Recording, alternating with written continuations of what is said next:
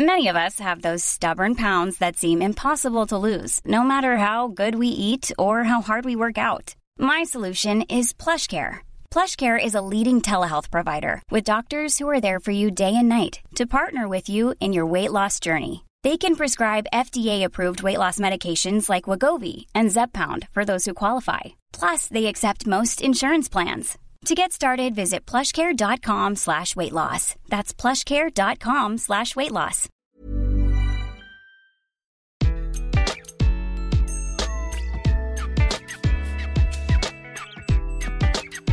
Bonjour, je suis Gaël Châtelain-Berry, bienvenue sur Happy Work, édition spéciale. Pour cet épisode, je reçois Yves Pasquier-Desvignes, président de Volvo Car France. Si je reçois Yves Pasquier-Desvignes, c'est parce que la semaine dernière, Volvo a annoncé que pour ses 40 000 salariés dans le monde, le congé paternité allait passer à 6 mois. Oui, vous avez bien entendu, 6 mois, alors que la loi française n'impose que 28 jours.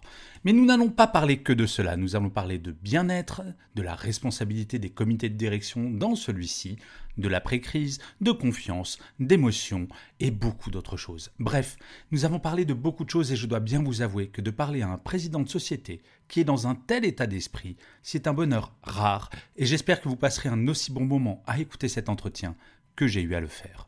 Bonne écoute. Bonjour Yves. Bonjour Gaël. Alors, merci d'avoir accepté cette invitation. Je vais vous présenter tout d'abord. Vous avez fait une grande partie de votre carrière dans l'automobile, tout d'abord chez BMW, puis chez Fiat, puis Chrysler. En 2001, vous devenez directeur commercial et marketing de General Motors France avant d'en prendre la présidence en 2009. En 2013, vous prenez la direction générale de distribution automobile GEMI et en 2014, et c'est à ce titre que je vous reçois, vous prenez la présidence de Volvo Cars France. Alors si j'ai souhaité vous recevoir, c'est parce que Volvo a fait une annonce assez fracassante cette semaine, puisqu'à compter du 1er avril 2021, et ce n'est pas un poisson d'avril, enfin vous allez j'espère me confirmer que ce n'est pas un poisson d'avril, le constructeur automobile suédois va offrir un congé parental de 24 semaines, soit 6 mois, indemnisé à 80% à ses quelques 40 000 employés à travers le monde et qu'ils pourront répartir comme ils le souhaitent sur les 3 années suivant la naissance d'un enfant. Alors pour rappel, en France, la loi impose un congé paternité de 28 jours. Donc on voit bien l'écart absolument gigantesque. Alors ma première question sera extrêmement simple. Yves, quel regard portez-vous sur cette décision? Mais maintenant que je baigne un peu dans l'esprit suédois, euh, je suis moins sous le choc. C'est-à-dire qu'au début, en fait, on est habitué, nous, un peu à la française, c'est-à-dire qu'il y a une mesure qui démarre toujours par une demi-mesure et puis qui s'améliore au fil du temps eh bien, les amis suédois euh, ont l'habitude chez eux d'y aller en, mesure euh, massive et la plus pragmatique possible. Euh, donc, c'était un choc au début. En fait, nous avons déjà pu la tester, cette mesure, depuis un an en France, et maintenant, ils la diffusent sur le monde entier. Donc, comme à leur habitude, ils y vont avec une vision très sociale des choses, très humaines. Ils ne font pas beaucoup de bruit autour de ça, parce qu'ils sont juste convaincus que c'est la bonne mesure. Ils adaptent, il y a beaucoup de flexibilité dans le temps de travail des collaborateurs. Et là, sans ambiguïté, homme, femme, naissance, adoption, quand vous voulez, mais c'est six mois, en intégrant les réglementations des pays. Et il y a finalement assez peu de débat, tellement la mesure, elle est géniale tout de suite. Mais alors, vous qui avez travaillé dans des grands groupes internationaux, euh, est-ce que parfois vous auriez envie d'être suédois Parce que, euh, je m'explique. En Suède, il y a la règle des 3-8. 8 heures de travail, 8 heures pour sa vie perso et 8 heures de dodo. J'imagine que Volvo France, vous n'appliquez pas ces 3-8 là, ou alors est-ce que c'est un objectif in fine? Non, on essaye. C'est très difficile parce que on est quand même dans un, dans un monde automobile qui est un peu chahuté. Ça veut dire que la masse de travail et, la, contrainte, euh, tout ça euh, sont euh, des choses assez difficiles à gérer. Mais on écrit un cadre qui est celui que vous venez de citer. C'est-à-dire, on s'impose de ne travailler que pendant certaines heures, de fermer ses messageries au-delà d'une certaine heure, de ne pas lire ses mails et d'éviter d'en envoyer, de ne pas solliciter les gens pour des réunions au-delà de 18 heures. On essaye d'inscrire cette mécanique, donc elle est, c'est un cadre qui est ferme. Est-ce qu'on franchit la ligne jaune de temps en temps? La nature reprend un peu le dessus, mais le cadre est fixé. Donc si on franchit la ligne jaune, c'est répréhensible gentiment, mais ça fait l'objet d'une remarque parce qu'on se met sous contrôle de ça. Donc oui, euh, j'aimerais être suédois parce qu'il faut reconnaître que chez eux, euh, ils appliquent cette règle. En Suède, c'est comme ça. Alors, avec des petites contraintes, c'est qu'ils ne s'arrêtent pas. Ils, démarrent à 9h, ils arrêtent à 16h30, 17h, mais il n'y a pas de pause entre midi et 2. Ce qui est plus compliqué à faire en, France, euh, parce qu'on a des habitudes d'une pause, voilà, c'est inscrit un peu dans, dans nos habitudes. Mais le principe de dire la vie équilibrée comprend le travail et la famille, et la vie personnelle, et le sport, et les sorties des classes des enfants pour les hommes comme pour les femmes, ça c'est inscrit, c'est dans les gènes. Nous, il faut qu'on le fasse passer un peu comme des réglementations. C'est là la différence. Et quand je dis que j'aimerais être suédois, c'est que ce soit devenu naturel et plus à, marcher à force de règles qui sont des contraintes au début, mais géniales par la suite. Alors, il y a une expression que j'aime bien, que vous connaissez probablement. On dit qu'un escalier se nettoie toujours par le haut. Comme vous êtes le patron de Volvo Car France, euh, votre discours me rassure énormément, parce que c'est justement, si c'est pas la volonté d'un président et d'un COMEX, c'est compliqué de faire changer les choses. Mais quand revenons sur ce congé paternité, euh, quelles ont été les réactions en interne? Est-ce qu'il y a eu des résistances ou est-ce que ça a été une évidence parce que culturellement, Volvo France a un ADN suédois in fine? Mais ça a été une succession de choses. Et, vous avez raison, la, première marche qui est la mienne, je suis père de famille, j'ai quatre enfants, et euh, donc c'est un truc que j'ai trouvé euh, génial immédiatement parce que c'est ce que je n'ai jamais pu faire. Hmm.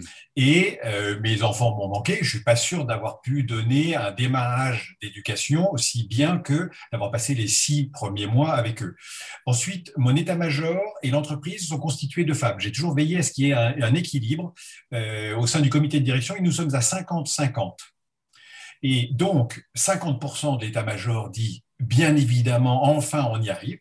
Et les autres 50%, en fait, sont assez vite convaincus parce qu'ils ont un bénéfice, c'est-à-dire les, femmes voient immédiatement le bénéfice et les hommes le voient parce que c'est rentré dans les mœurs. Donc la résistance, euh, elle a été nulle, ça a été immédiatement euh, présenté. Ça a été présenté au comité d'entreprise et au reste des, du salarié, des salariés, et il se trouve que c'est passé très vite. Euh, et ils ont été plutôt exigeants en disant ça serait bien que ça démarre demain matin. Euh, donc voilà, donc le mouvement a été très vite pris. Super, mais alors Yves, sans, donner de nom, parce que on ne dénonce personne, mais est-ce que vous avez eu des coups de fil de collègues, présidents d'autres constructeurs automobiles qui vous, qui vous ont appelé pour dire non mais dis donc Yves, qu'est-ce que tu nous mets comme souk avec ça? Ou est-ce que même dans la profession, finalement, c'est passé comme une lettre à la poste? Non, euh, euh, il y a eu beaucoup de bienveillance. Alors, j'ai pas été appelé par des collègues qui pilotent des entreprises, donc ça, c'est un sujet qui n'a pas été abordé. En revanche, j'ai été euh, sollicité parce qu'on a, à l'époque, fait pas mal de posts sur LinkedIn, sur les réseaux sociaux. Et en fait, ce sont plutôt des, amis ou des gens qui pilotent des entreprises hors de la branche automobile qui ont réagi assez positivement en disant mais ok comment faites-vous?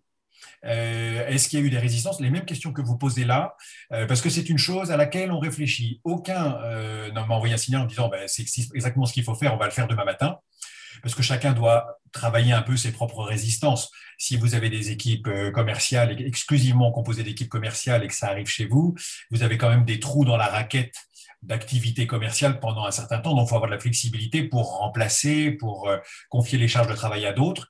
Et en tout cas, il y a eu beaucoup d'intérêts hors industrie automobile, où je pense qu'il est sans doute difficile de se projeter dans le monde automobile à dire c'est possible, tellement on est sous contrainte en ce moment. Mmh. Mais le, reste, enfin, je pense que j'ai eu un, retour de, euh, de, de, commentaires euh, exclusivement positifs dans l'univers de, mes relations professionnelles, mais hors automobile. Mais c'est extrêmement intéressant parce que c'est vrai que le, secteur automobile fait partie des secteurs un tout petit peu touchés par la pandémie. Et malgré ça, on voit Citroën qui a d'énormes réflexions autour du télétravail, on voit Volvo France et Volvo Monde qui implémentent ce genre de, ce genre de décision. Est-ce que finalement les, les périodes de crise ne sont pas les bonnes périodes? Où on peut se poser la question de la place de l'humain bah, ça bouscule tout. Ça, ça, vous force à y réfléchir. On avait ouvert le, télétravail, le travail à domicile, la flexibilité un peu en amont. Donc le jour où ça nous est tombé dessus, il se trouve qu'on était prêt techniquement, psychologiquement, et tout était validé. Là, on a eu le nez creux, on a vu arriver quelque chose de bizarre, donc on s'y est préparé. Donc, euh, le jour où ça bascule en 100% de télétravail, là, on n'est jamais prêt. Euh, pour ça. On est prêt une journée par-ci, par-là, laisser des flexibilités. Donc, un, phénomène comme ça, ça vous oblige à repenser Euh, sur le long terme, parce que la première vague nous a mis à genoux, parce qu'on a épuisé tout le monde à travailler dans des mauvaises conditions, des gens travaillaient dans leur cuisine avec les enfants qui n'avaient plus d'école, euh, ils avaient le matériel certes, les réunions en Zoom et en Teams se sont enchaînées à perte de vue, les, les gens ont continué à travailler le week-end parce qu'on ne fait plus la limite, et donc on est sorti de la première vague épuisé moralement, physiquement et de très mauvaise humeur. On s'est remis à digérer ça la deuxième vague est arrivée. Je ne sais pas si on a tiré les enseignements déjà pour la deuxième vague de la première vague. Donc c'est un apprentissage en continu. La troisième vague se gère mieux parce que nous sommes toujours en télétravail à quasiment 100%. Bah, nous ouvrons théoriquement les bureaux quelques demi-journées par semaine, mais personne n'y vient parce qu'on ne facilite pas et on pousse pas les gens à revenir au bureau. Donc c'est un apprentissage qui n'est pas radical, parce qu'on retrouve assez vite ces vieux travers. Il se trouve qu'une pandémie en trois phases va être plus propice à la bonne réflexion de l'accompagnement individuel, du bon matériel à domicile, de la régulation des heures, parce que sinon, après la première vague, si on était revenu comme avant, on n'aurait rien appris. Je vous garantis qu'en trois semaines, on reprenait nos vieux travers. D'accord. Alors, est-ce que justement, projetons-nous en... Allez, rêvons un peu. En 2022, la pandémie est un mauvais souvenir, tout le monde est vacciné, tout va bien. Euh, qu'est-ce que Volvo France aura retenu de cette, euh, de cette période, au-delà, de au-delà du congé paternité, je veux dire, en termes de fonctionnement Est-ce qu'il y a des choses qui, qui auront évolué dans le bon sens ou d'autres dans un mauvais sens? La coupure radicale. Alors, il y, a, plein de choses qui évoluent dans, toute façon, dans le bon sens, il y a des choses lourdes qui ressortent, mais la première chose, c'est qu'on sait que maintenant, on est capable d'avoir une continuité d'activité à 100%. On sait qu'on n'a perdu personne non plus euh, en, rupture psychologique ou, euh, euh, comme on dit, les nervous breakdowns, les grosses dépressions. C'est-à-dire qu'on a géré au fil de l'eau et on a appris à gérer au fil de l'eau le lien à distance. Parce que ça, c'est très important. Au début, on coupe tout, on ne fait que du Zoom mm. ou du Teams. Euh, petit à petit, on se rend compte qu'il faut se parler, qu'il faut euh, avoir des conversations semi-privées, semi-boulot au fil du temps, celles qu'on a à la cafétéria, euh, que l'entreprise a su résister à la crise en continuant à assurer son job avec ses franchisés, ses distributeurs et avec l'interne, euh, on se rend compte qu'il n'est pas possible euh, intellectuellement avec nos habitudes d'avoir une rupture totale et à long terme. C'est-à-dire se dire finalement on sait le faire à distance, on arrête toute relation sur les bureaux et je réduis mes surfaces de 70%. Ça ne marche pas parce que même dans ce contexte-là, euh, beaucoup de collaborateurs me supplient d'avoir cette possibilité psychologique de passer, s'ils le veulent ou pas, sur le lieu du travail et de croiser quelques collègues. C'est une faculté qu'ils peuvent utiliser, qu'ils n'utilisent pas beaucoup, mais ils savent qu'ils peuvent l'utiliser le jour où ça devient insupportable. Donc tout basculer à domicile, non. Le faire plus que ce qu'on avait prévu, qui était une journée par semaine, sans doute oui. Parce que maintenant, les managers ont compris que la flexibilité et la confiance pouvaient marcher. Mm. Au début, il y a toujours une petite résistance en disant je vois plus personne, est-ce que ça va marcher? Là, tout le monde a testé, c'est que ça marche on peut se faire confiance, on peut aller plus loin, mais euh, là où il faut qu'on veille au grain, c'est les ruptures émotionnelles et psychologiques.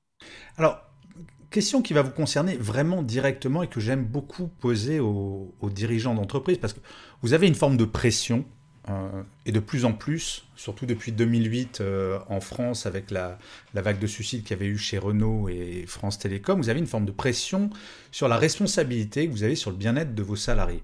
Moi, la question que je me pose, c'est, j'ose à peine imaginer le nombre d'heures que vous travaillez par jour, euh, mais vous, votre bien-être personnel, c'est quoi?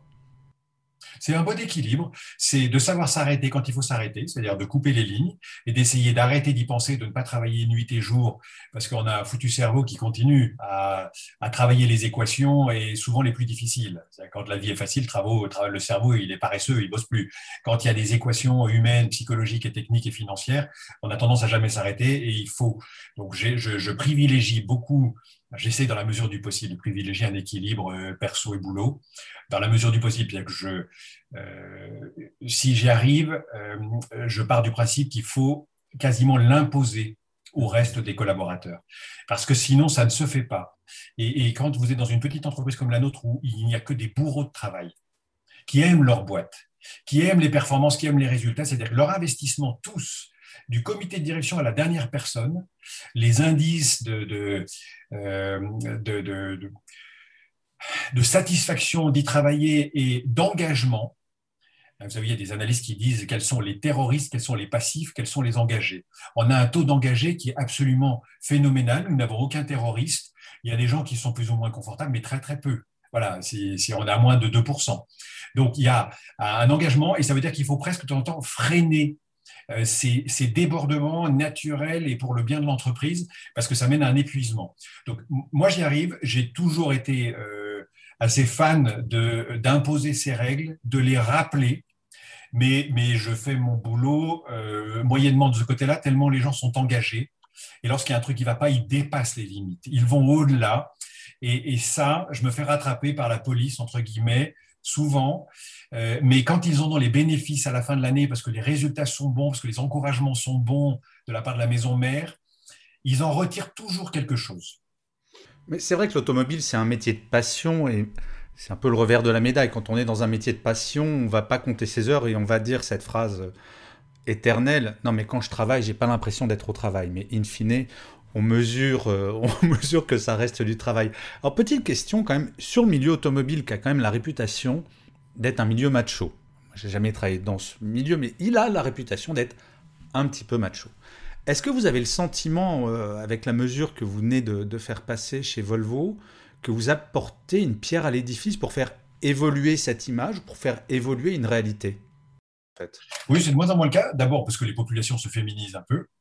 Euh, que euh, l'acte commercial, on a, toujours un peu l'impression que effectivement euh, l'homme est toujours décisionnaire, c'est l'homme qui choisit et c'est l'homme qui paye. La réalité, c'est que même au niveau de l'achat, l'homme fait le malin, mais le choix est terriblement influencé par sa compagne et par le, le, style de vie de la famille.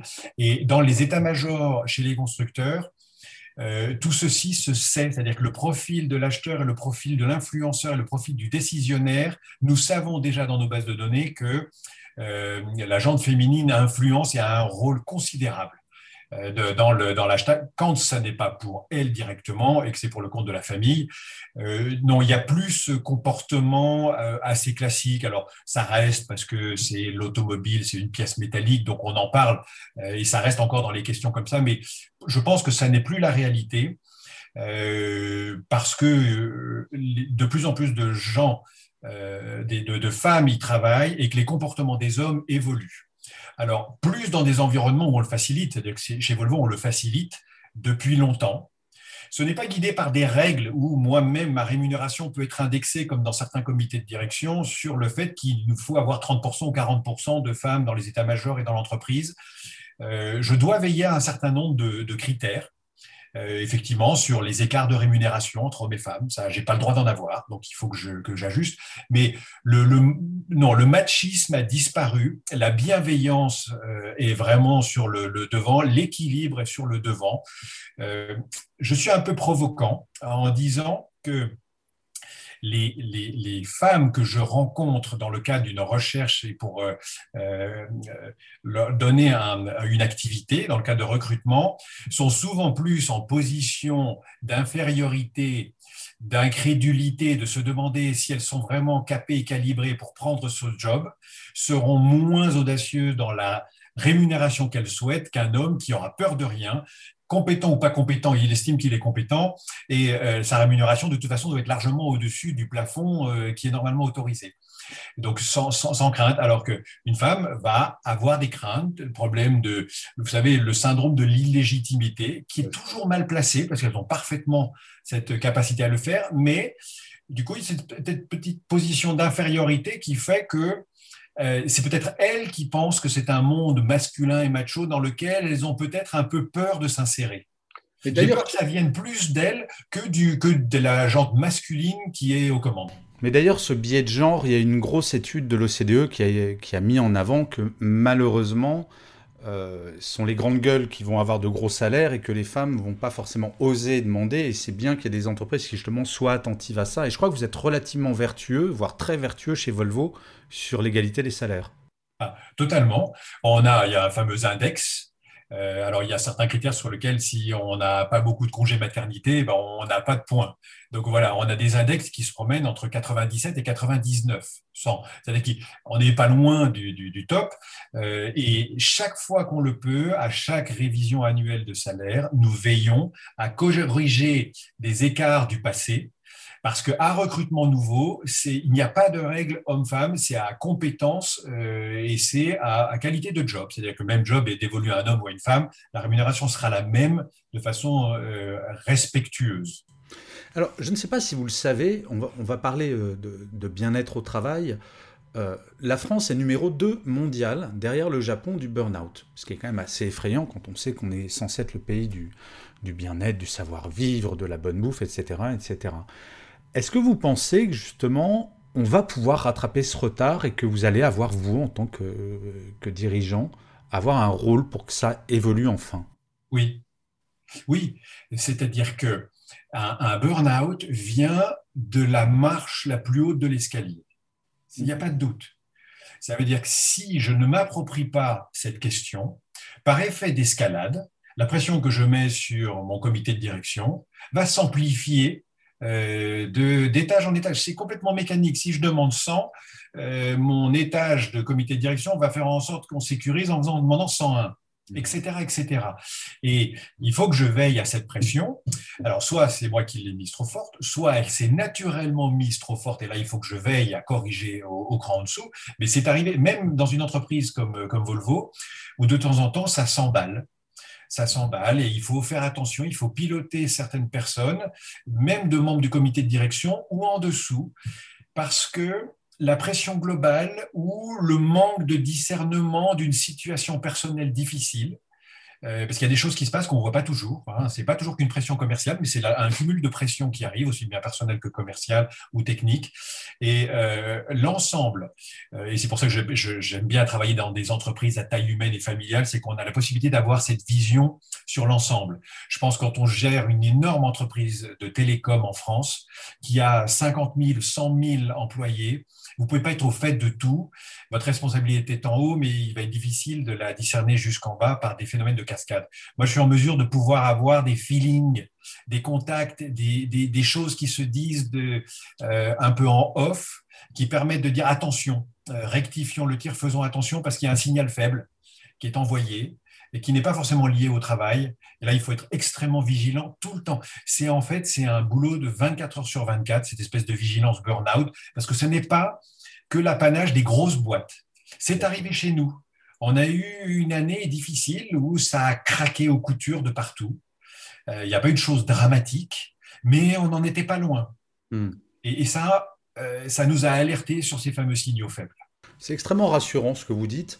Et avant-dernière question, ça va être une question un petit peu plus personnelle, mais euh, on est entre nous. Est-ce que vous avez un sentiment de fierté personnelle, à titre humain, par rapport à vos valeurs, par rapport à votre culture, par rapport à votre éducation, de porter depuis cette semaine cette, euh, cette évolution chez Volvo France de ce congé paternité à six mois Est-ce qu'il y a quelque chose où vous dites j'ai changé quelque chose? Je ne sais pas si. C'est une fierté, ça c'est sûr, parce que ce point est tellement indiscutable et tellement génial que ça fait débat. Et ça attire plein d'autres commentaires sur tous les débats. En fait, c'est ce qu'on vient d'aborder là, c'est qu'on parle d'un congé maternité. Combien de personnes vont être concernées par le congé maternité, parental, homme, femme, euh, adoption? Assez peu finalement dans, une entreprise euh, comme la nôtre. Mais ça fait débat, ça donne un éclairage sur les valeurs humaines de l'entreprise. Et moi, ça me fait plaisir d'en parler parce que c'est un, c'est un sujet de prédilection, j'aime bien ça. Je ne vais pas dire que je suis le meilleur sur tous les sujets, mais ça nous oblige à en parler, ça nous oblige à nous engager, à prendre des positions, et une fois qu'elles sont prises, il faut les tenir. Parce que si on est très bon sur ce côté des 24 semaines, mais qu'on est pitoyable sur le reste, tout est mort. C'est-à-dire que ça ne sert à rien de promouvoir ce truc-là. Donc ça nous, moi j'aime bien ça parce que ça me met dans cette position qui est de continuer à combattre pour ces idées, faisons attention à nos équipes parce que le boulot se fait par la motivation et pas juste la compétence. Mm. Donc j'aime ça. Je suis assez fier de pouvoir piloter et relayer des, idées et des, projets comme ça de, la maison mère. Donc ça, c'est j'aime cette ambiance. Elle nous pousse euh, à faire mieux. Et elle nous pousse à chercher les détails tous les jours parce que sinon, même ce projet-là, aussi génial soit-il, passe pour une mauvaise idée. Oui, c'est très intéressant en fait. C'est à partir du moment où on commence à lever le voile du bien-être, de faire attention à la vie personnelle et que l'entreprise peut jouer un rôle, finalement on tire un fil et c'est une énorme pelote. Donc le, le sujet est sans fin. Et ça aborde tous les points parce que la première réaction, c'est de dire, OK, une personne va partir six mois, catastrophe. Une entreprise qui sait gérer ce genre de choses est une entreprise bien organisée. Donc, on s'organise en amont et on apprend mieux à gérer cette situation. Et nous n'avons pas embauché d'intérimaire. Là, on a eu deux cas au cours des 12 derniers mois. Un homme, son épouse a eu un enfant, une femme elle-même a eu son enfant. Ils sont partis six mois. Est-ce que ça a créé un tsunami? Est-ce qu'on a su s'organiser? Oui, vite. Eh bien, impact nul. Et les personnes reviennent à leur job et sont contentes et remontent sur le vélo. C'est vrai qu'on oublie ça, c'est euh, réussir à se passer pendant six mois d'un collaborateur ou d'une collaboratrice, ça veut dire qu'on sait déléguer, ça veut dire qu'on sait s'organiser, et c'est le signe d'une bonne organisation. Alors Yves, nous arrivons à la, fin de notre entretien, alors comme d'habitude, je vous ai demandé de travailler, alors j'espère que vous avez été un bon élève et que vous avez préparé votre mantra ou votre citation préférée. Oui, bien, sûr. Formidable. Je suis un très bon, très bon élève.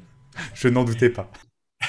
L'exercice n'a pas été difficile parce que j'ai j'essaie de la relire assez souvent. C'est une citation de, René Char que, que, je trouve un peu au carrefour de, voilà, de, plusieurs positionnements et, je vais vous la citer alors si, si vous voulez. C'est impose ta chance, serre ton bonheur, va vers ton risque, à te regarder ils s'habitueront. Et je trouve que c'est intéressant, j'aime ça parce que ça parle de prise de risque, ça parle de bonheur. Je trouve que le bonheur doit faire partie, même si la vie est difficile. On doit essayer de le chercher un peu partout. Et, c'est fait pour interpeller un petit peu les autres, et donner des idées, voilà, pour que les autres s'habituent à ça aussi. Euh, on peut être marginal, on a le droit d'être marginal, on a le droit de privilégier les choses dans sa vie. Eh bien, c'est pas à nous de changer, c'est aux autres de changer leur regard. Bah, écoutez, dans une période aussi agitée que celle dans laquelle nous vivons actuellement, je trouve que cette euh, citation tombe particulièrement bien à propos. Donc mille merci d'avoir partagé cette citation. Je vous remercie un million de fois d'avoir partagé cette demi-heure avec nous. Merci pour votre regard de dirigeant qui est très rafraîchissant. J'espère que d'autres dirigeants s'inspireront de ce que vous avez dit. Je vous souhaite bonne continuation, plein de votre succès. Encore bravo pour cette initiative qui, j'espère, fera plein de petits partout en France et dans le monde. Je vous souhaite une excellente journée.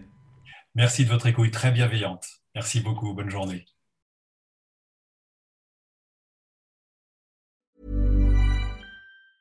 Mom deserves the best, and there's no better place to shop for Mother's Day than Whole Foods Market. They're your destination for unbeatable savings, from premium gifts to show-stopping flowers and irresistible desserts. Start by saving 33% with Prime on all body care and candles. Then get a 15-stem bunch of tulips for just $9.99 each with Prime. Round out Mom's menu with festive rosé, irresistible berry chantilly cake, and more special treats. Come celebrate Mother's Day at Whole Foods Market.